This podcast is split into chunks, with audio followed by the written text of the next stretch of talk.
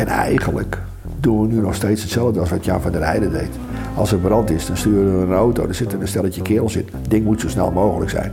En er moet ook water in zitten. En dan komen ze, bij een brand en dan gooien ze water op het vuur en dan gaat het vuur uit. Deze podcast gaat over Jan van der Heijden.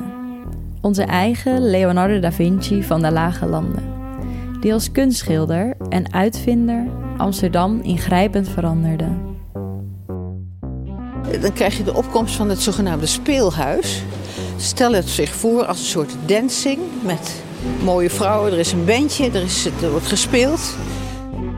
Je ziet toch dat in zo'n grote stad, die ook ontzettend internationaal is, dat die netwerken en die familieverbanden eigenlijk voor al die groepen een, een rol spelen in het verankeren van hun positie in die stad.